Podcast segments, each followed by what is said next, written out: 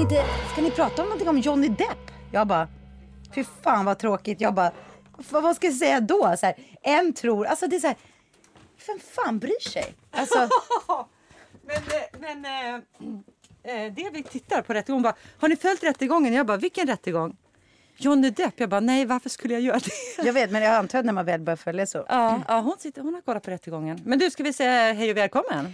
Ja, har vi börjat? Det tycker jag vi har. Men alltså, men- vi har tjuvstartat det där. Du var inte med på det? Nej, jag var men vi med på det. kör, vi, Vi kör. kör. Ja, vi kör. Jag säger hej och välkommen idag till avsnitt 32 av Kuddrummet. Låssnacket flyttar ut och det är så himla skönt att jag själv skrev en text, bästa podden i Sverige.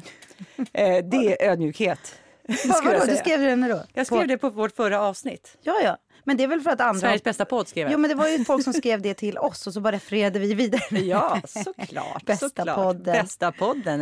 Välkommen hit. Hur är läget? Jo, men det är bra. Ja. Det är bra. Du är så Eh, brun. Ja. Är det du? Är det du som plingar?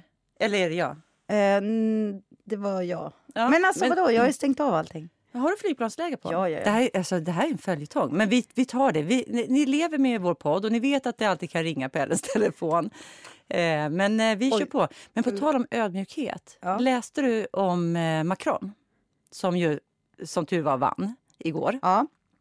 Att han var mera ödmjuk nu. Att hans eh, segertal blev helt annorlunda i år än jämfört med när han vann förra gången. Men har du jämfört? Har du kollat och jämfört eller? Nej, men det, det, det är andra som har kollat och jämfört. Jag har inte kollat. Men förra gången så gick han upp själv på scenen och liksom sträckte armarna i luften. Den här gången så hade han liksom familj, barn, andra medarbetare med och gick och bugade ödmjukt och satte liksom händerna ihop. Bugade, Så- här, Nej, men så här, som ett du vet, så här, buddha-tack. men- När man är liksom, för att han har fått så mycket kritik för att han har varit så arrogant och elitistiskt liksom, approach. Ja, men, eh, men det var ju skönt ändå, tycker vi, vi. Alltså, vi, vi pratade om det innan. Eh, när jag ringde och väckte dig igår morse när vi Ja. skulle ha poddmöte. alltså precis. du ligger och tvinar. Så var vi ju så här när vi gick igenom podd så tänkte vi så här herregud hoppas hoppas hoppas att Ja. vi sitter imorgon och pratar om att, eh, vi behöver inte snacka så mycket om det men vi hoppas, eller vi tänkte så här om Macron vinner ringer. Om, Macron, om, om han ringer nu, det är därför jag har på telefonen. Om Macron skulle ringa, nej men om han vann, då är det inte så mycket att snacka om. Det, det är absolut. Men om hon hade vunnit, Mm. då hade ju man ju varit helt... Eh, eh, ja, det hade varit mycket mer oroväckande. Så gud, jag är faktiskt superlättad. Ja, men jag med. Mm. Jag med. Och, och, jag är inte jätteinsatt i, i liksom hela franska politiken men bara det att man slipper till stort höger populistiskt eh, Ja. parti som styr ett till land i Europa känns väldigt skönt. Ja, men det är det jag kan också tycka så att det lite, ibland känns det lite väl förmätet hur man har åsikter om vad andra länder ska ha för presidenter. För jag kan ju faktiskt orimligt, alltså jag kan inte veta egentligen vad som är bäst för fransmännen. Mm. Men, om man till- men för Europa och för oss och för den situation som vi är i så var det här bästa. Annars Mm. så, så försöker man ju inte lägga sig i. Slovenien hade också val igår. Inte lika bevakat dock. Nej. Men där var det tydligen också Eh, alltså in, i alla fall, så här lite vet jag, men det var inte högerpopulistiska parti som vann. Sen Mm. om det var liberalt eller socialist, det vet jag inte. Men så det, det, är lite så här små ljusglimtar. Och då ska jag bara passa på att säga Mm. Slovenien, världens finaste land. Vi bilade och Vi landade några sponsrade dagar. av turistbyrån Nej, men jag, jag kan säga det. Jag kan vara turistbyrån för Slovenien. Fy satan. Jättebra mat. Eh, Jättefin eh, natur.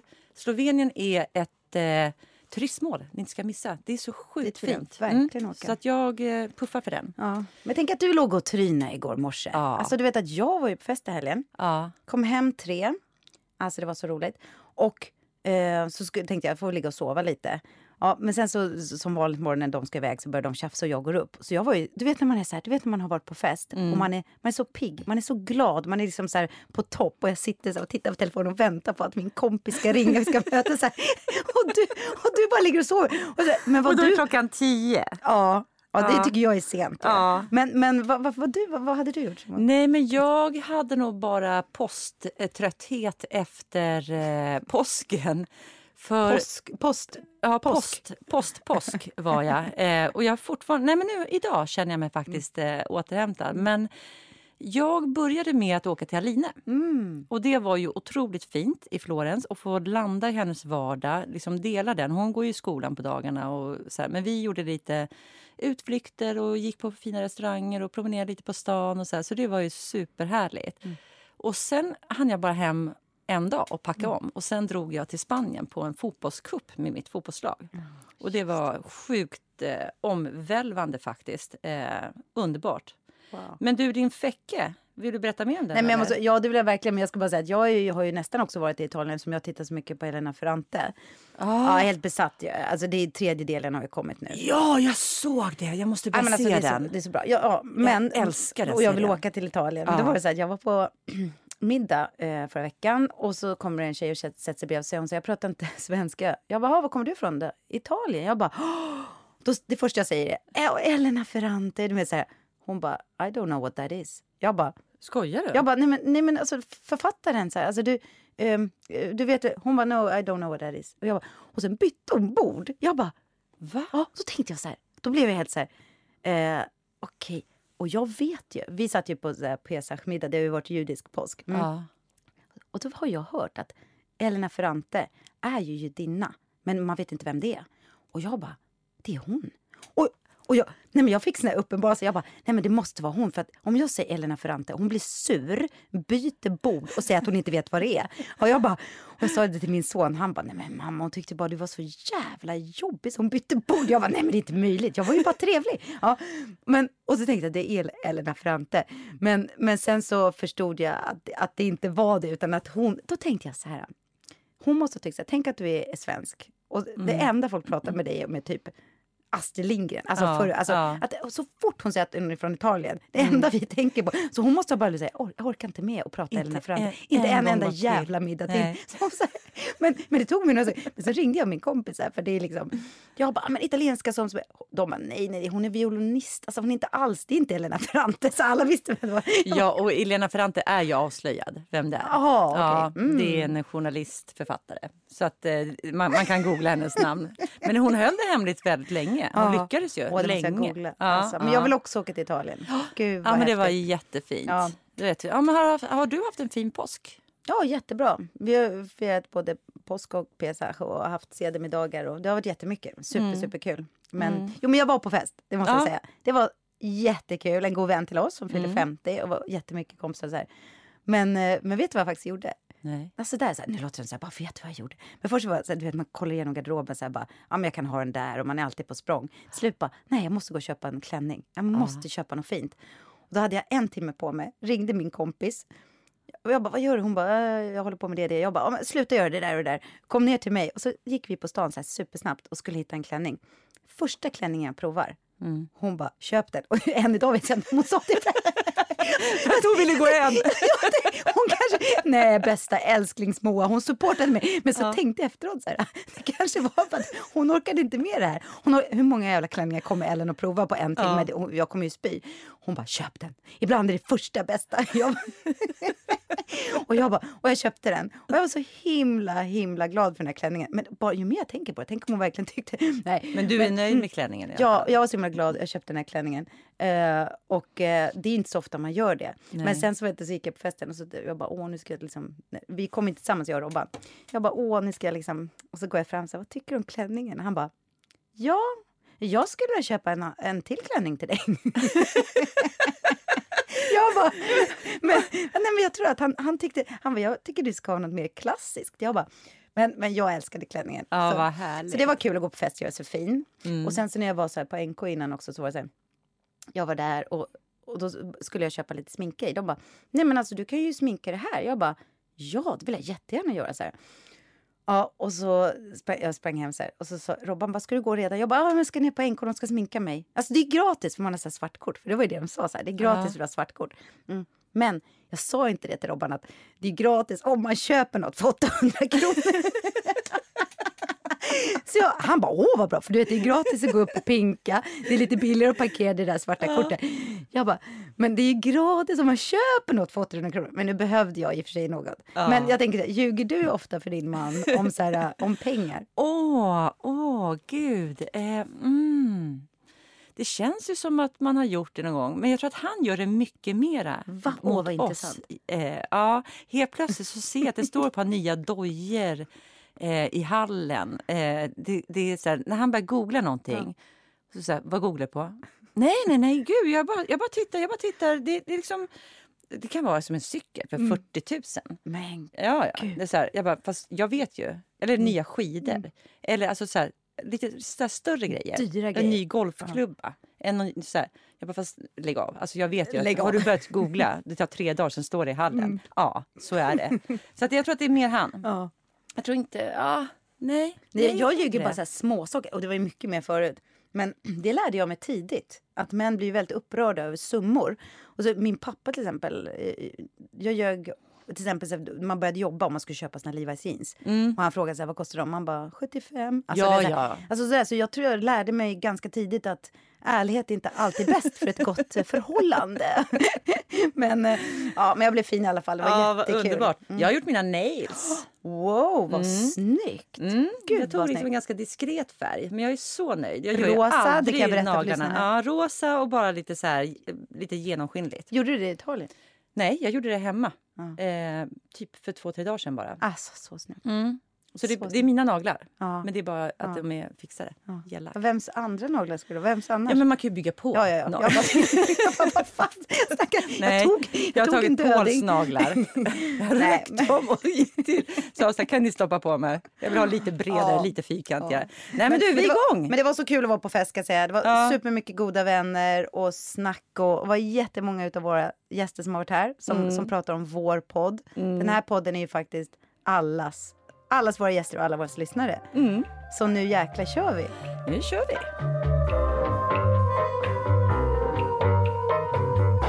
Ja men åh, nu känns det som det är äntligen, äntligen vår. Jag har verkligen börjat med vårfixet. Har du det? Nej, jag har inte det. Jag brukar göra det vid påsk, men jag var bortrest nu. Så att det är verkligen kvar. Mm. Och det brukar vara rätt mycket tycker jag. Ja, men då vi fixat naglarna. Det tycker jag ingår. För jag känner så här, det är hemmet och så är det bilen och så är det kroppen. Ja. Alltså det, eller är det nog mer, alltså men det mentala, det Ja, fixar jag vi. brukar eller- aldrig räkna in kroppen i det där. Gör du inte? Nej, för fan. För mig är vårfix, det är hemmet. Alltså det är fönstren, det är byta ut vinterkläder mot vår, alltså vår och sommarkläder. Ja, Jag ni brukar gör faktiskt så, göra- ni gör, ja, fasken, ja. det gör inte vi. Nej, så det är den stora grejen. Dojer och alltså, Ner i källaren. Ner i källaren, byta plats. Och det har aldrig blivit snott. Nej. Och inga djur som har ätit.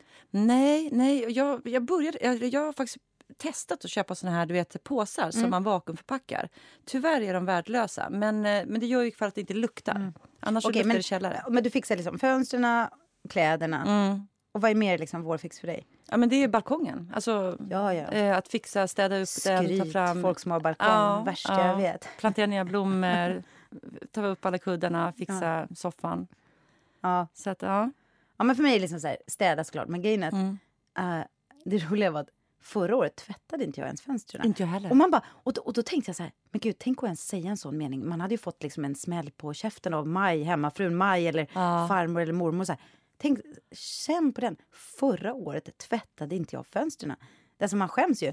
Men nu gjorde jag det. Alltså, du vet, det, jag, jag har varit så glad. Jag har varit helt euforisk. Jag går och tittar på mina fönster hela tiden. Jag är helt fixerad. Är du nöjd? Ja, men jag är så nöjd. Eller vad menar alltså, jag är nöjd med det jag har gjort. Ja. Ja, men vet du, vet du, jag har slutat tvätta fönstren själv. Va? Jag har lagt ner så många timmar på att tvätta fönster. Och så kommer solen fram. För man ska ju helst inte tvätta när solen ligger på. Varför då? Det ser man ju jättebra. Ja, men det är någonting jag har Nej, hört. nej, nej, ja, det- det, är antagligen fel. Då. det är fel, ja. Så då har jag Och tvättat. jag älskar att hjälpa till. Ja, det var fel. Och sen när solen kommer, då är allt flammigt. Det är flammigt och det ser för jävligt ut. Och jag lovar dig, jag har tagit alla husmorstips. Jag har liksom försökt i så många år. Till slut tänkte jag bara, nej men jag gör det inte längre. Men- Jag tar en fönsterputsfirma. Och så är de superfina. Och jag, jag står och tittar på dem när de gör det. Jag bara, hur gör de? Varför men, blir det ja, bra men då när ska de jag gör det? Ja. Ja, För hur gör man? Nej, men för det första är det lite roligt det här med, för, apropå det låter som att jag ljuger för Robban hela tiden. Det gör jag verkligen inte. Men, men jag sa ju så här, ja, jag behöver pengar för vårstäd och fönsterputs och så här. Mm, och så fick jag det. Och sen bara, jag vill ju inte ha det egentligen. Det är det värsta jag vet. Så här. Och jag tycker ju själv att jag är så bra på att städa. Så började lite så här. Jag började med besticklådan så. Mm. Ja, och så bara utvecklade det sig till liksom fullt städ. Och sen på fönstren. Så nu har jag, och det var därför jag kunde köpa en, en fin klänning. För jag tog alla städpengarna. Och, köp, alltså, jag, och, jag, och det här ska bli min nya grej. Och då tänkte jag så här, så nu har jag städat själv, putsat fönstren själv. Och sen har jag också då fått pengar för att jag ska byta däcken och lämna in dem på en däckhotell. Men då tänker jag så här, där kan jag också tjäna 2000 i klänning. Så jag tänker så här, jag gör så här, jag sätter på däcken själv. Och sen så ställer jag in däcken i logen. nej, jag bara skojar. Det ska jag inte göra. Nej, nej, du ställer dem utanför repsal 1 såklart. Du har ställt dina andra gamla Men de har tagit eh, den möbler. fåtöljen. Har de Ja, det? den är borta. Fåtöljen jag ställde. Och jag, jag orkar inte hålla på och så här fråga vad den har tagit vägen. Nej. Men någon måste kanske ha hört det här programmet. Ja. Så vi... nej, och jag ska säga, nej men så här var det. Då har jag städat. Nej men okej, ska jag lära mig att göra fönster? Mm, Jättesnabbt går det. Ehm, först så öppnar du fönstret såklart och så har du Mm. en hink med vatten där du häller lite fönsterputs i. Med vatten. Och så har du en trasa för eh, det och sen så en torr trasa och sen papper. Först torkar du av fönstret bara på allt skit och alla lister och så med vattnet. Eh, efter det så går du med fönsterputs, jättemycket fönsterputs och drar med skrapan. Efter det kör du fönsterputs igen men gnuggar. Ja, och, och sen tar du antingen så en jättebra trasa eller en handduk och gnugga, gnugga, gnugga in det. Så, att det blir helt, så att det inte blir några ränder. Nej. Så du kan, men alltså jag lovar, jag, jag Men kan... hur lång tid tog det? Nej men det tar inte alls lång tid. Eh, Alltså jag menar, jag gör ju inte alla fönstren på samma dag. Nej. Jag, tar ett, alltså jag ville ha lite trevligt också. Ja. Lyssna på någon bok och så här, men så tvättar jag ett fönster och en dag tvättar jag tre, tre fönster. Nej men det är jättelätt. Jaha. Ja, ja. Ah, Men gud vad intressant, du tar Ja, in ska, folk alltså. ja, ja, ja. Nej, men jag kommer ringa Men det hade jag tänkt. fönsterputsfirma. Alltså jag hade ju tänkt, men Mm. det värsta jag vet är att få in folk i mitt hem. Alltså, jag kan inte ens ha hantverkare hemma längre. Jag ringer ju bara Erik igen. Nej, men, och Erik igen är då våra, som alla vet, såklart väldigt känd skådespelare. Men han är dessutom typ den bästa hantverkaren Ja. i hela Stockholm. Ja. Varför kan du inte ha hantverkare hemma? Nej, men jag har ju... ehm, alltså så här är det att... ehm, gud, det här är faktiskt en intressant... Jag har ju... Jag, ja men gud, vilka, för det första så är det så att, att ha städhjälp och sånt, det har inte funkat för mig. Alltså, för, för det började ju med att... Förresten, gud, då ska jag tipsa om... Åh, nu ska jag tipsa om en bra bok som... ehm, det här är så roligt att jag alltid pratar om mitt hus. Det här är en granne till mig. Han har tyvärr flyttat nu. Andrei Cervenka. Eh, Andrei Cervenka är professor i ekonomi och eh, ekonomijournalist. Han har bland annat skrivit en bok som heter eh, Vad är pengar? Som Ellen Lam satte upp på Elverket. Fa- såg du den föreställningen? Nej, tyvärr. Fantastiskt, där han förklarar vad räntor och inflation är. Så här, och Mm, hon iscensatte det helt briljant. Han har kommit med en ny bok eh, som heter Girig Sverige. Mm. Jag har tyvärr inte hunnit läsa den än och jag kollade, den var inte inläst. Eh, och det är så coolt för jag har ju känt honom länge. Han har ju bott på vår gård. Han har alltid varit så här, eh, han ser alltid så himla orolig ut för att han vet för mycket. Mm. Och han, och det, jag har ju läst om boken. Han skriver mycket om det där med att Alltså var det pengar? Nej, den aha. här nya Ja, du har boken, läst Girig. om den, inte läst Nej, om den. Nej, den här, har jag har inte hunnit läsa J i Sverige, Ja, men jag vill mm. verkligen uppmuntra alla till att göra det. Dels baserat på det jag har läst om boken och det han har Mm. skrivit förut. Men vi kom in på det här faktiskt med, med pengar helt enkelt. Mm. Eh, och han bodde på min gård och han var så här, han ville inte köpa bostadsrätt. Eh, för att det, det kändes fel. Men han fattade att jag måste köpa bostadsrätt. För nu för tiden handlar allt om att äga. Och då kommer vi liksom lite in på det där med, med Mm. Varför städning du och inte sånt. kan ha hantverkare och, och ja, städning? alltså så här, Ja. på något sätt. Jag vet inte. Jag, jag, hjälp mig här nu. Men du och jag, och det här, jag tänkte så mycket när jag läste den här intervjun. En jättebra intervju med honom i DN. Du och jag fick ju barn samtidigt. Mm. Det var år 2001, så vi var gravida år 2000 ungefär. Och jag kan se på den här tidsperioden från då till nu. Mm. Så, och det är det han skriver om också. Det är så, det är så många andra beskriver också. Så har ju Sverige förändrats så fruktansvärt mycket. Och jag upplever att jag har sett den resan rakt framför mina ögon. Och då, och då kan man ju prata om stort politiskt. Men i mig själv, eh, i det lilla, så handlar det också delvis om det här med städhjälpen. För att när vi fick barn, eller var med barn, då började alla de här hyresrätterna omvandlas till bostadsrätter. Så extremt många blev miljonärer. Och, jag, och då började mina vänner, och jag också faktiskt, för jag drevs med i det här. För att alla, många utav oss är ju ja, men medelklass, vi ja, men hade ärvda kläder och det fanns inga pengar till vi var absolut inte fattiga, men vi hade absolut inte så att man kunde äta vad man ville eller resa vart man ville. Utan det var liksom en budget man hade. Och, och det som du nämnde i ett program var ju, ja men det var lika för de flesta. Visst, jag, hade, jag hade några rika vänner, men det, det, det var inte så att jag mådde dåligt av det. Det var så Nej. livet var. Men sen då, vi som då gjorde den här lilla klassresan, flyttade in till stan, omvandlades till bostadsrätter. Och så fick vi barn och så började helt plötsligt alla, då kom den här, det här är min spaning. Inte spaning, det låter så jävla överdrivet, men den här tidningen Mama kom ungefär i samma veva. Och för er som lyssnar så kan jag säga att det var livsstilsmagasin, som, den, den finns fortfarande, som heter Mama.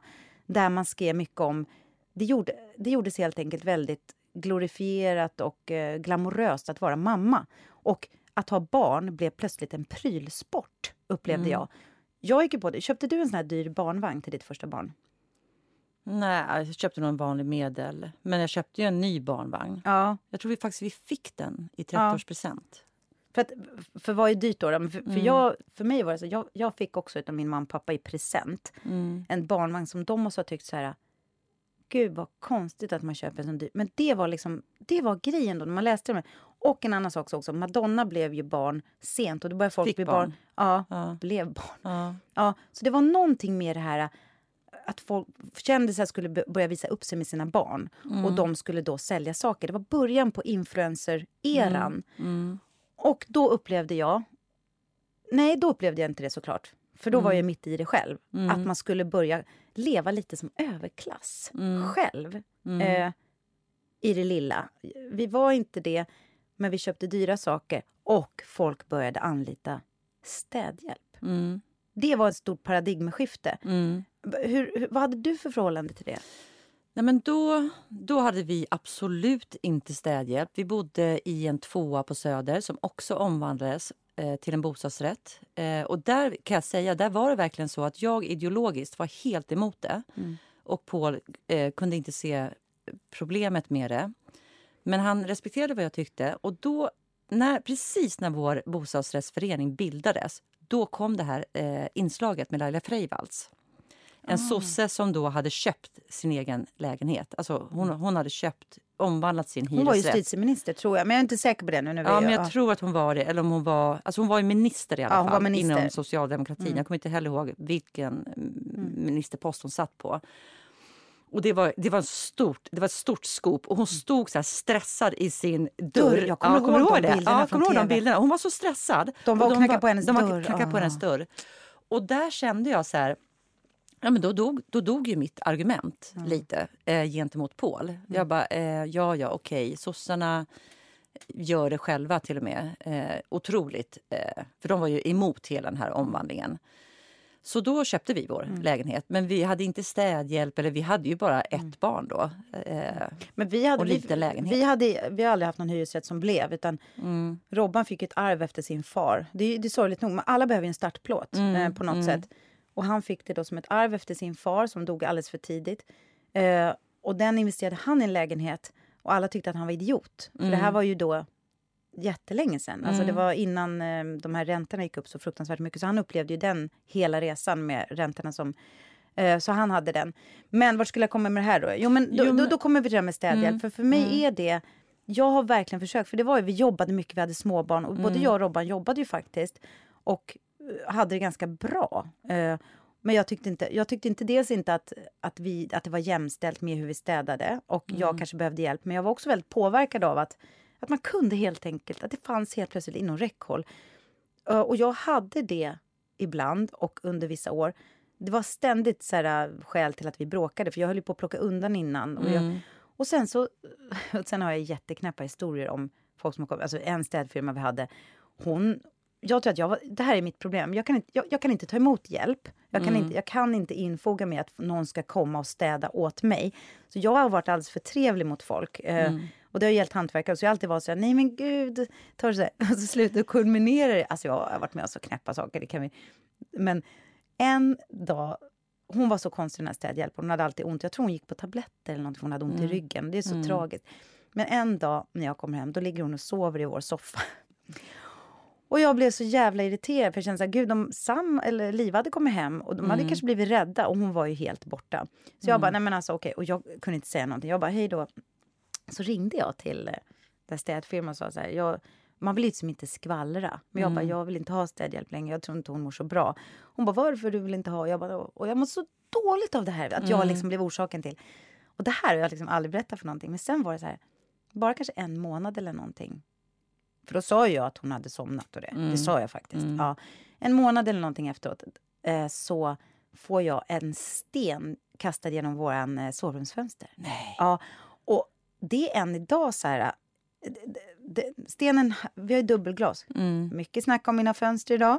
De är putsade och klara. Det här är alltså ett annat fönster som jag inte har putsat.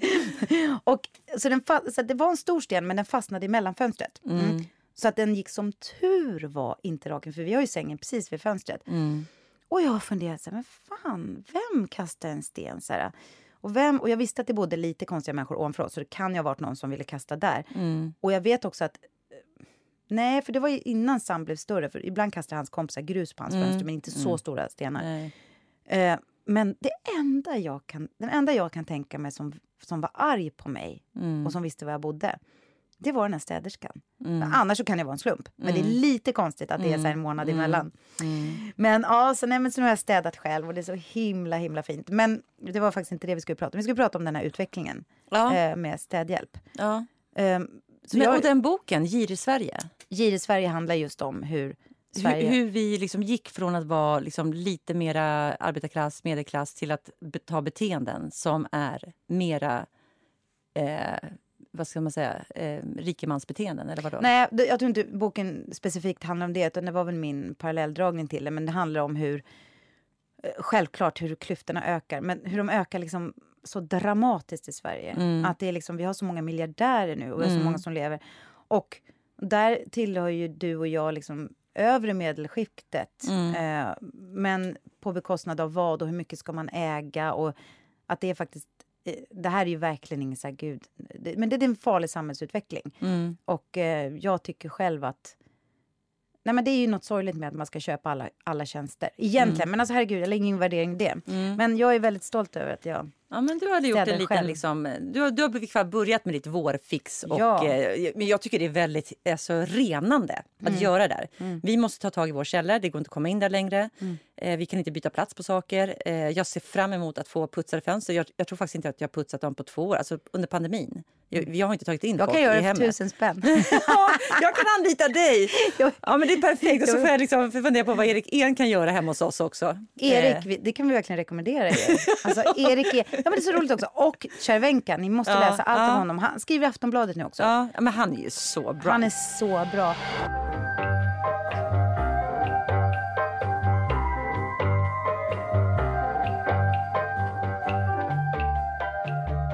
Ja, men Tanja, du, i början när jag var så självupptagen, då sa du faktiskt en sak som jag tänkte så här, det här vill jag komma tillbaka till. Du sa att din resa till Spanien hade varit omvälvande.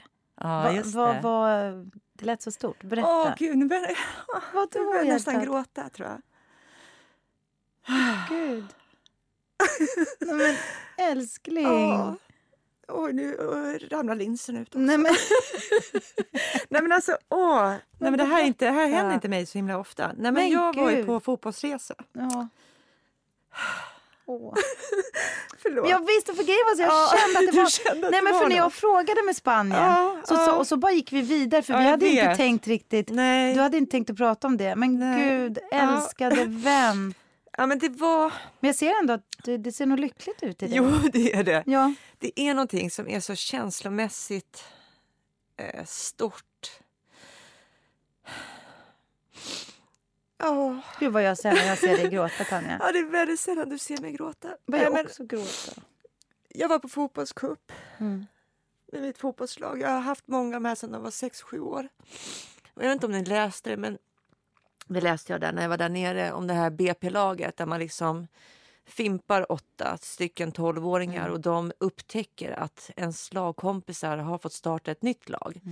Och så är man liksom åtta över. Och jag har ju liksom drivit det här laget på något sätt ur ett väldigt så här, ideologiskt perspektiv. Att barn ska må bra. Eh, och det kostar ganska mycket. För det är så väldigt många föräldrar och vuxna människor som driver... eh, Liksom, man är ju föräldratränare. Och vuxenvärlden är ofta väldigt prestations och resultatinriktad. Framförallt resultatinriktad. Och jag tänkte här, jag vill ändå testa fullt ut att folk ska få möjlighet att vara i ett lag där, man, där inte någon spelare ska känna sig att jag är skräpet. Eh, vilket min äldsta dotter kände i sitt förra fotbollslag där jag var assisterande tränare. Och jag tänkte så här, inget barn ska behöva känna så här, jag är skräpet. Här, du får lite papper. Ja. Och sen så har vi liksom ett skitbra tränargäng. Vi är sex, sju stycken tränare. Eh, folk har kommit på liksom lite under resans gång. Och i och med att jag har varit i det här laget länge så har jag liksom ofta varit den som har så här ändå kunnat bedöma vem som ska komma in som vuxen. Och då ska det vara människor som är på vår linje. Och så har, har det varit två år av pandemi där jättemånga lag har ju tappat jättemånga spelare och vi har kä- kämpat på och gjort jättemycket så här hemmaläger, grillkvällar, alltså väldigt mycket socialt. Och vi har jobbat ihop pengar för att alla ska kunna ha råd att åka på den här kuppen. Och nu har pandemin släppt och vi kunde äntligen komma iväg på en, en utomlandscup. Det har varit vår dröm. Liksom, Hur sedan många tjejer år. var det? 28, 27 tjejer var med. 27? Mm. Är det så stort lag? Ja. Vi är Men- så stort lag. Men hur får alla spela då? För det är ju... Men vi har alltid haft många lag anmälda i serierna. Så nu har Okej. vi två lag anmälda. Men det som var fint med den här kuppen var att eh, vi, vi brukar liksom, för att behålla spel, för jag förstår utmaningen varför de här BP gör det där. Jag förstår drivkrafterna. Man har spelare som tänker när de är 12 år att jag ska bli landslagsspelare. Man har väldigt olika ambitioner, alltså som barn. Eh, Och vissa vill bara vara där och träffa kompisar. Och hur får man de här resorna? Vi brukar prata om resor i vårt lag. Hur får man de här olika barnens resor att liksom ändå funka ihop? Vissa tränar en gång varannan vecka, vissa tränar fem dagar i veckan eller liksom tränar tre dagar och spelar matcher två. Alltså det är väldigt olika ambitionsnivå. Men det som hände den här eh, kuppen var att vi åkte ner med ett lag för vi hade liksom inte spelare för två lag. Det hade blivit för tufft. Sen ber kuppen oss att bilda två lag och då får vi helt frihet att blanda alla i alla matcher, vilket man aldrig får. Det brukar vara den stenhårdaste regeln, att du får inte göra så. Vilket gjorde att alla spelade med alla. De fick jättemycket fotboll.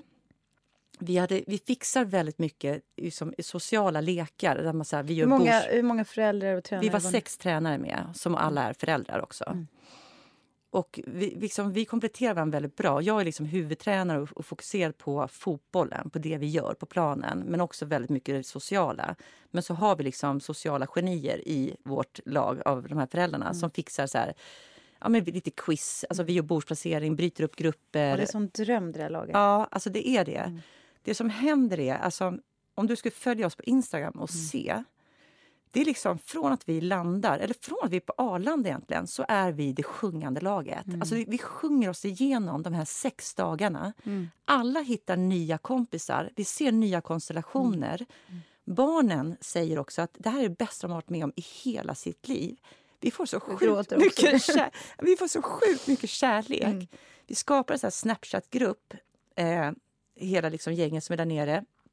Och att se den här energin, det händer ju alltid saker på kupper. Mm. Alltså, vårt lag, när vi kommer någonstans, vi är som en vi är liksom som en magnet. Alla vill vara med våra tjejer.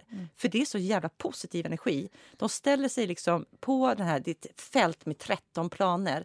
De ställer sig där maten serveras och så börjar de dra igång en låt. De har en bandspelare med sig.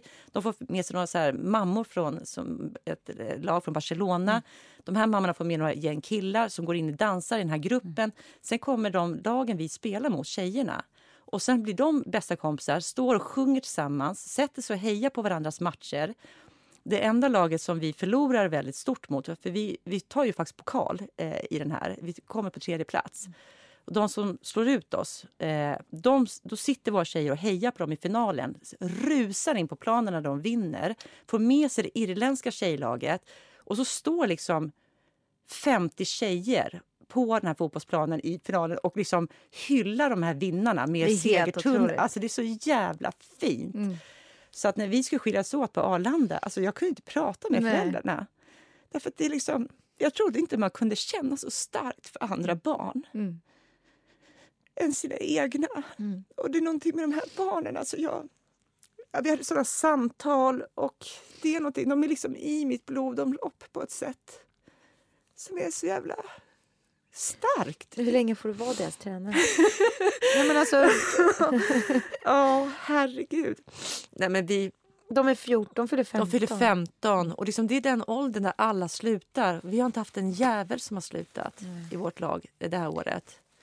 Eh, och det är, snarare så, så är vi många för att vi får hela tiden påfyllnad av folk som vill börja snarare i vårt lag. Och det är också så himla fint att se tjejerna. Man, man börjar och de bara tjoff, tar, tar in dem direkt. liksom. Eh, så att om jag fick drömma, då skulle det liksom inte det finnas divisioner. Alltså då skulle vårt lag alltid spela så här, alltid blandat. Alltså det är då tjejerna mår som bäst. Men era, er klubb är inte så här som att efter en viss ålder så tickar in, då får inte man vara föräldratränare längre? Jo, men alltså, nej, vi har inte så än. Det är en ganska ung klubb eh, och jag skulle önska att det kom in Har du sagt vad klubben heter? eh, Sickla. Sickla. Sickla IF. Eh, och då, liksom, det ska jag säga, det är klubbens värdegrund som ligger i botten. Det är en sån klubb. Och sen så håller vi också på att fundera. Ja, men, vi har ju tappat tre tjejer, tjejer till akademilag. Jag har inget problem med det. Eh, jag tycker jag är bara stolt över, jag har alltid sagt till dem sedan de var jättesmå, så här, det här är vad ni kan göra. Jag är stolt över att jag har liksom fått in i deras att ni kan bli fotbollsproffs. Eh, ni kan drömma stort. Så att jag har inga alls problem med det. Men nu skulle vi ju såklart vilja behålla de här spelarna för vi spelar ändå så pass bra fotboll så man behöver inte byta klubb från vårt lag. Så vi spelar jättefin fotboll dessutom utöver den här gemenskapen vi har. Men, men jag tror att nog att jag kommer finnas med dem liksom framöver. Och så skulle jag tycka det var kul att få in ytterligare liksom en fotbollskompetens. Eh, som kan... Men jag tycker det är så kul att höra dig, för jag har ju också, som så många som lyssnar, otroligt mycket erfarenhet av att vara fotbollsförälder. ja. Och det är ju re- raka, raka motsatsen till det du beskriver. ja. Och jag kan känna så här, och det har vi pratat lite om, alltså du är, du är så unik som fotbollstränare. Man skulle så gärna vilja att du, alltså du, du skulle kunna vara professionell tränare. Eller, eller så här, du, det får du göra vad du vill med, men du skulle kunna ha så mycket att bidra med till fotbollsförbundet. Mm. Eh, apropå föreläsningar för föräldrar och visa hur du, du skulle kunna berätta om den här resan. Mm. Eh, det är nog många som skulle behöva höra det.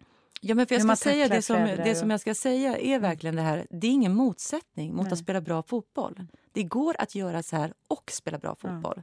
Vi spelar jättebra Mm. fotboll.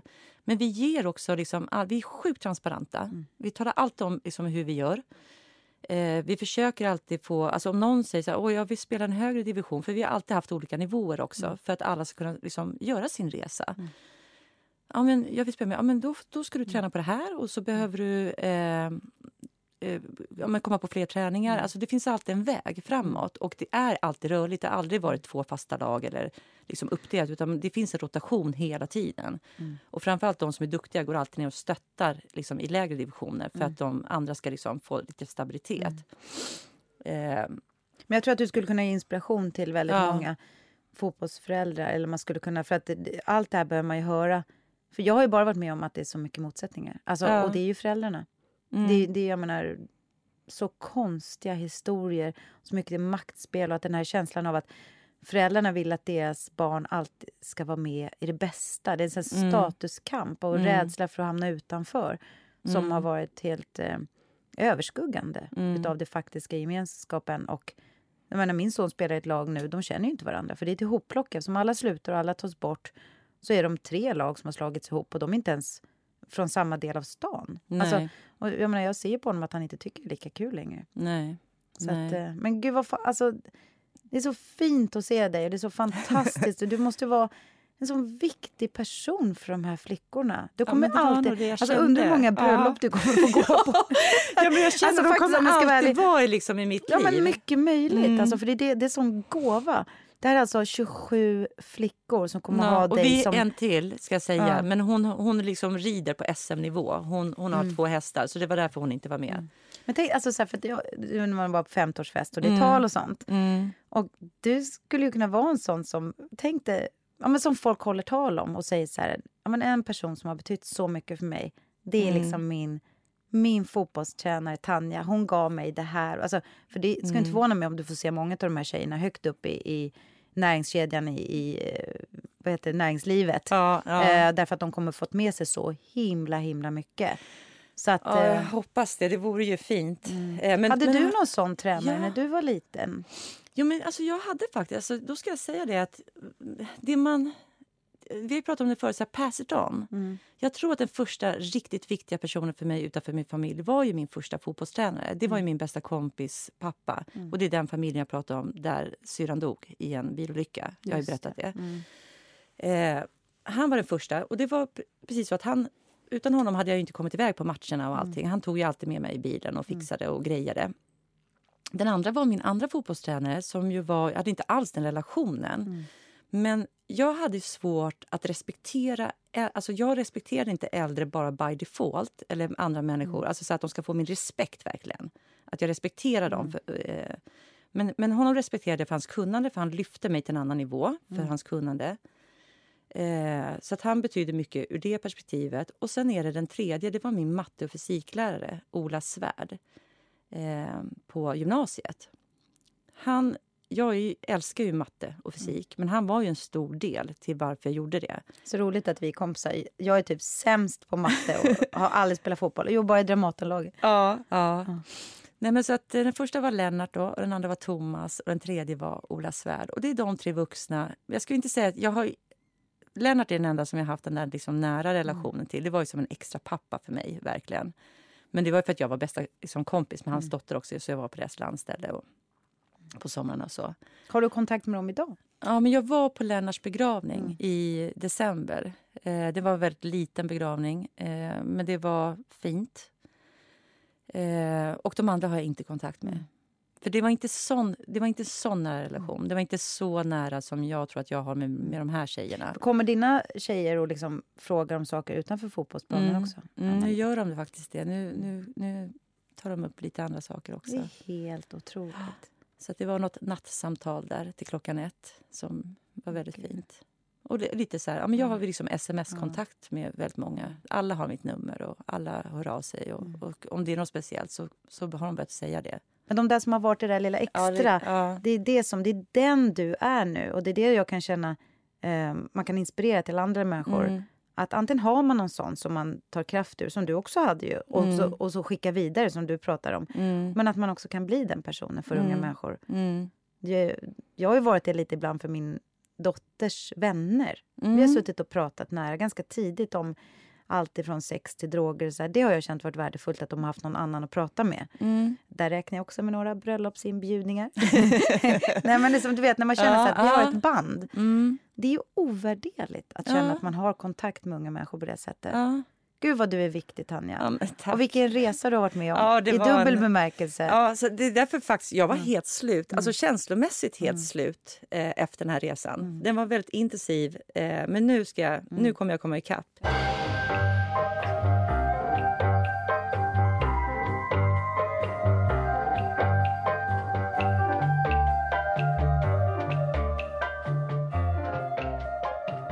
Ja, herregud, nu har jag Åh, liksom vad åter... fint det var att få höra Tanja. Åh, det där kommer vi återkomma till. Ja, ja, men shit, jag var inte beredd på att eh, det skulle bli så. Men, eh, men nu vart det så. Men du, nu, vi, nu är vi faktiskt framme vid att vi, vi vill ge lite kulturtips. Ja, men det vill vi absolut. Så du får börja.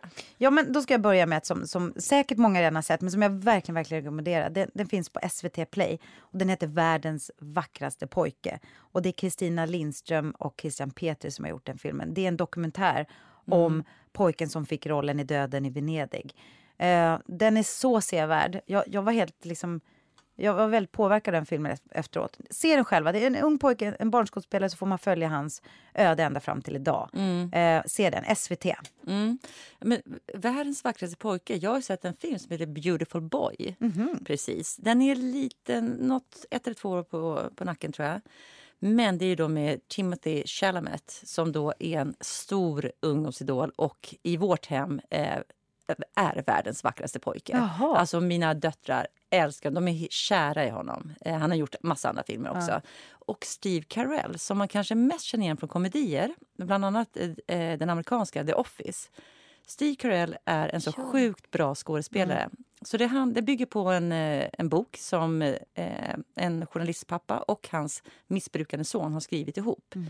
Eh, otroligt fin, stark berättelse. Eh, jättefin. Eh, Som handlar om, om ja, hur, hur, hur en liksom, pappa kämpar eh, och eh, hur en son kämpar med sitt missbruk. Hur han kommer in så tidigt i det. Men Och den heter The Most Beautiful Boy. den heter Beautiful Boy bara. Och var kan man se den? Ja, men den här är, vi var faktiskt tvungna att antingen hyra den eller köpa den. Den finns inte än gratis på streamingtjänster och det tror jag är helt enkelt för att den är så pass populär fortfarande så att den fortfarande går att sälja. Men vi, man kan hyra den för 39 spänn. Man bara googlar eh, Beautiful Boy så kommer det upp en streamingförslag Ja. på den. Ja. Bra. Ja. och, så, och sen vill jag rekommendera en sak som verkligen eh, som kanske är lite svår att hitta till, men det är på Netflix. Så är det ett dansprogram som heter Move, där man får följa flera olika koreografer. Och jag var speciellt fascinerad av ett porträtt av en eh, romsk, spansk-romsk dansare eh, som dansar flamenco. Helt fascinerande. Eh, se den verkligen. Och så handlar det om, det, är en serie med olika Move. På, Move. Den måste ju jag se som just nu är i dansarvärlden. Nej, du måste det. ja. Ja. Det är så roligt, ska jag ändå passa på Mm. att säga. då. Jag har ju börjat repa den här Exit Parkour med koreografen Örjan Andersson. Det är vansinnigt roligt. Mm. Och jag kan säga att mitt knä håller jättebra. Jag har fått världens bästa så knäskydd nu också Ja. eh, som ska hålla knät på plats. Så att, eh, jag är inne med dansardojan så jag ska se Move helt enkelt på Netflix. Jaha, men då har jag en annan som jag älskar. Och jag, den är så pass ny så att jag har inte ens kunnat se hela serien. Jag har liksom sett det som går att se. Och det är Winning Time. Den hittar man på HBO Max. Den handlar om eh, the rise and fall of the Lakers, eh, alltså basketlagen, och med då Magic Johnson. Så att det är han som är huvudrollen och han spelas av Quincy Is- Isaiah. ja, det är spelfilm. Det är inte dokumentär. Det är en spelfilm. Ah, Det är en spelfilm. Och sen så gör coachen, det är en, en man som ni kommer känna igen som heter John C. Reilly. Den är sjukt bra producerad. Och det, det är liksom en cast, så man vill liksom nämna alla namn, men jag ska inte göra det. Men jag tycker den är svinbra. Eh, den heter Winning Time, HBO Max. Asbra serie. Gud, vad roligt. Mm. Vad har Ja, du mer här då? Nej, men ja, om vi bara skjuter... eh, Jo, jag har börjat titta på Gifta vid första ögonkastet. Ja, det är så Nej, roligt. men det är så roligt. Och jag tänker att vi kanske ska följa det lite. Eh, du ska titta ikapp och så ska vi kommentera lite ibland. Om vi har tid och ork. Jag tycker att det är så fascinerande. Det är Men alltså, vad är, för grejen är så här. Mm. Min, min man sa så här, men Tanja, du, måste se Gifta vid... Nu har det Mm. börjat, äntligen, en ny säsong.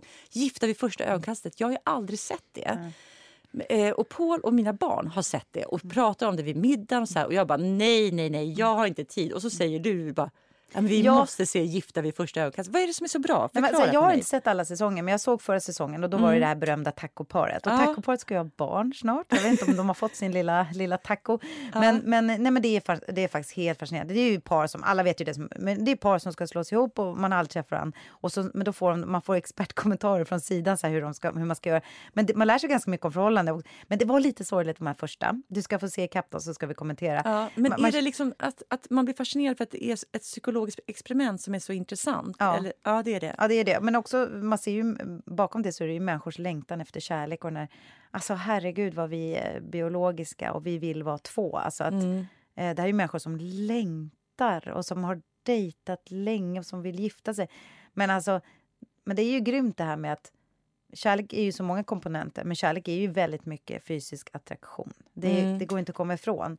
Och, men den kanske kan växa sig på. Det Men kan jag hörde så. Mm. Något, jag hörde något par som Paul berättade om. Där just hon hade sagt så här, men jag gillar den här typen av så här, mörkhårig. Mm. Så där. Och så kom det fram någon lite rödlätt kille och hon blev sjukt besviken. Ja. Det var så men, tydligt. Ja, men han sa så här, jag tror på det här paret. Alltså att det är det som man blir Hon, fascinerad redan i det här första avsnittet så Ja. öppnade hon sig lite mer. Och man Ja. märker också så här, att hon verkar ha grava problem. Det är någonting med henne också Ja. som är så här, hon känns inte särskilt trevlig. Så att antingen så, hon kan ju ändra sig. Det, det, det Mm. är så intressant. Och så är det, det, det var tre, det ska vara fyra par. Ena paret, hon backade ur precis innan. Mm. Eh, men som en cliffhanger till eh, andra avsnittet, eller om det är tredje då, så är det, ehm, så har hon sagt att hon är på. Så att vi kommer få ett fjärde par. Aha, Nej men det är jättekul. Vi ska, vi, vi ska, vet det, vi, vi ska kommentera det. Men Gift vid Ja. första ögonkastet är ju helt fantastiskt. Är det SVT? Är SVT. det? Ja, ja men, vad, men då får jag, då får jag Mm. kasta mig in i det där. Då. Jag kanske kommer bli helt hooked också. Mm. Det fanns ju en annan serie, eh, vad fasen hette den? Det, det är ju alltså när folk dejtar från olika länder. Det är nästan samma... Jaha, nej men alltså när de har blivit ihop och de bor i olika länder. Ja, Ja, men det är ju hemskt ju. Det är Ja. så hemskt. Eh, jag kommer inte ihåg vad det heter, men det, alltså att typ en, en svensk tjej har blivit tillsammans med någon kille från eh, Sydamerika Pakistan var det något, eller och Sydam- någon ja, från Mellanöstern och någon från... eh, kulturkrockar. ja. Jag vet precis. Någonting med De har håll, liksom om det håller. Nej men det är så hemskt. Ja, det, Det var inte, så det var inte, hemskt. ja, det, var, det, var, det var inte jätteskönt. Nej det var inte skönt. Ja, men då är inte det samma i alla fall. Men du, sen har jag läst en jättebra bok som heter Shuggy Bane, eh, skriven av Douglas Stewart. Det handlar om, den har vunnit Bookerpriset eh, eh, ganska nyligen. Och det handlar om eh, en brittisk arbetarklassfamilj. Jag älskar ju brittisk arbetarklass. Det finns ju liksom, Mm. Ken det är de Loach bästa och- filmerna. ja. Ja, Mm. Ken Loach-filmerna och så här. Och det här är Eh, det, är ingen, det är ingen spoiler, men den här killen känner ju hela tiden att han är fel, för att han är ju gay. Eh, och redan som barn så, så upptäcker ju alla kompisar det. Och sen så bara lever han med sin alkoholiserade mamma och de bara kämpar på. Och hon är ändå, det är en sån skön mammakaraktär. För trots alla hennes liksom missbruk så är det som att hon hela tiden ska hålla sig liksom över Mm. den här klassen. Alltså hon, hon klär sig liksom i minkpäls och liksom går upp alltid så med tuperat hår. Och sen så, ja, det, är så, det är så jäkla fint beskrivet. Mm. Den hade jag med mig. Jag köpte den på Arlanda när jag åkte ner till Spanien och läste klart den faktiskt eh, på vägen hem.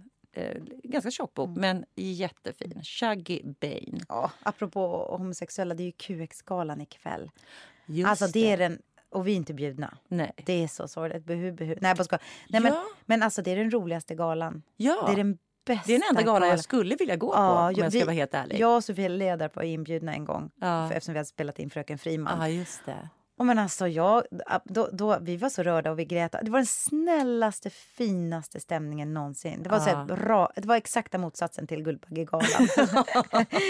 så det, Ja, nej, men vad- och så tänkte jag också på det, det är så himla hemskt. Men vi hade ju höstsamling häromdagen och det var Ja. jättekul. Vi bra. Men sen så, och så, samma, så här, typ, samma dag så läste jag så här.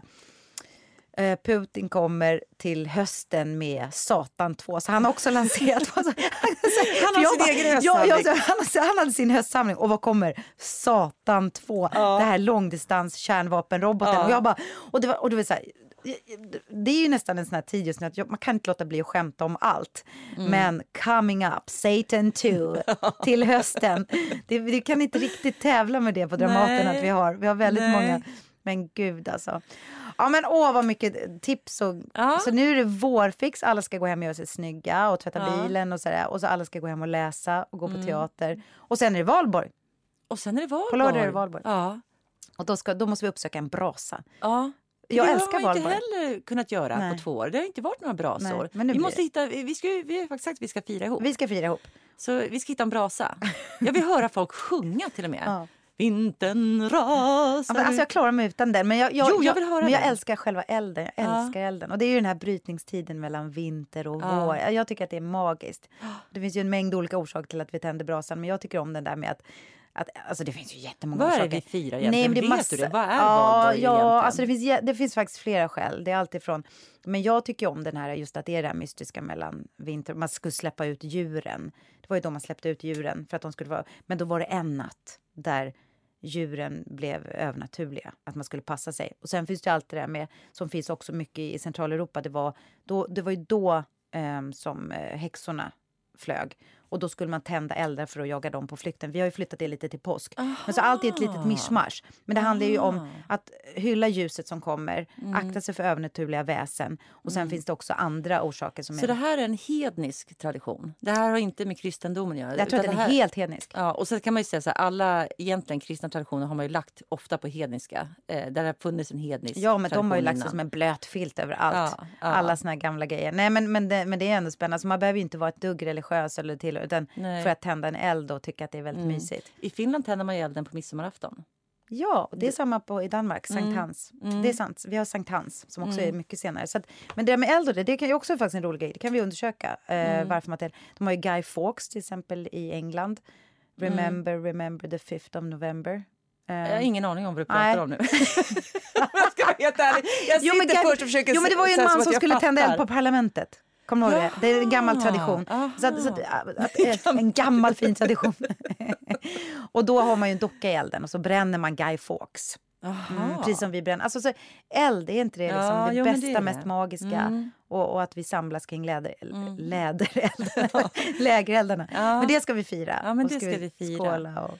Men när man var ung var det bara en stor fyllefest. Det tyckte jag faktiskt var lite hemskt. Gud, Ja. vad hemska fyllor. Ja, men jag och så tror inte att det är, jag har inte upplevt att, att valborg har varit, vi brukar ju kalla det för amatörernas afton. Det är Ja. då så folk tar den första fyllan när vi Ja. var yngre och liksom folk bara låg och spydde överallt. Det var ju en fruktansvärd alltså, ungdomsfylla. Ja. Jag upplever inte att, det har varit, att den har varit laddad på det sättet bland mina tonåringar. Nej, och inte Lucia heller. Det var Nej, det enda exakt, som... Alltså exakt. våra, våra högtider när vi var små var ju så kopplade till fylla. Mm. Det är ju väldigt tragiskt. Ja, Väldigt tragiskt. Men jag tror våra barn har fått eh, lite mera...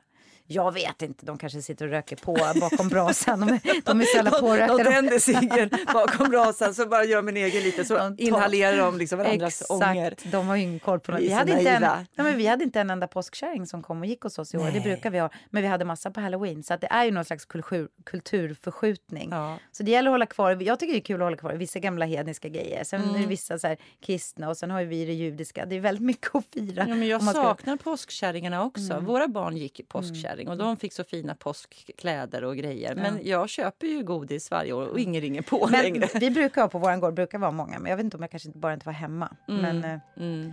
men vi ska fira allt, allt, allt. Så, så gå ut och tänd en brasa. Dra en fylla om ni vill. Annars dra en sång och, och pussa på någon ni tycker om. Ja, och sen det. så till hösten, Satan 2. Kommer Satan på.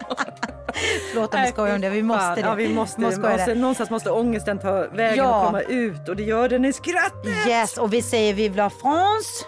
Vive la France! Och Lever. heja Europa! Ja. Och eh, vi sköt skarpt som vanligt. puss puss alla. Tack för att ni lyssnar. Sprid, sprid, sprid. Ja. Ännu mera. Och vi vill tacka Ljudbank för att vi får sitta i de här otroligt fina studiosarna. Vi vill tacka ehm, vi vill tacka Matte Bye för vår musik och Theresia för att du klipper så bra. Vi Mm. vill tacka alla och framförallt ni som lyssnar. Fortsätt med det. Ta långa promenader, ta oss i öronen och så hör av er till er om ni har, om ni har något att säga. Eller hör av er till oss kan man säga. Sa jag? Vad sa jag? då? Hör av er till er. vi börjar som vi slutar. men de, jag vill att de ska ha kontakt Ja. med sig själva också. Ja, Nej, men tack Vi snälla ni. Vi ses och hörs. Hej då. ja, hej.